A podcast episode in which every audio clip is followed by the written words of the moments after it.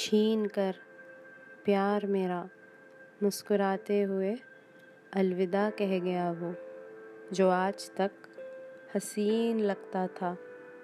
उसी इश्क को पेचीदा कह गया वो, जो खुद भटकता रहा किसी न किसी की बाहों में। आज रूबरू हुआ मुझसे तो मुझे ही गुमशुदा कह गया वो, अभिषेक अरोड़ा।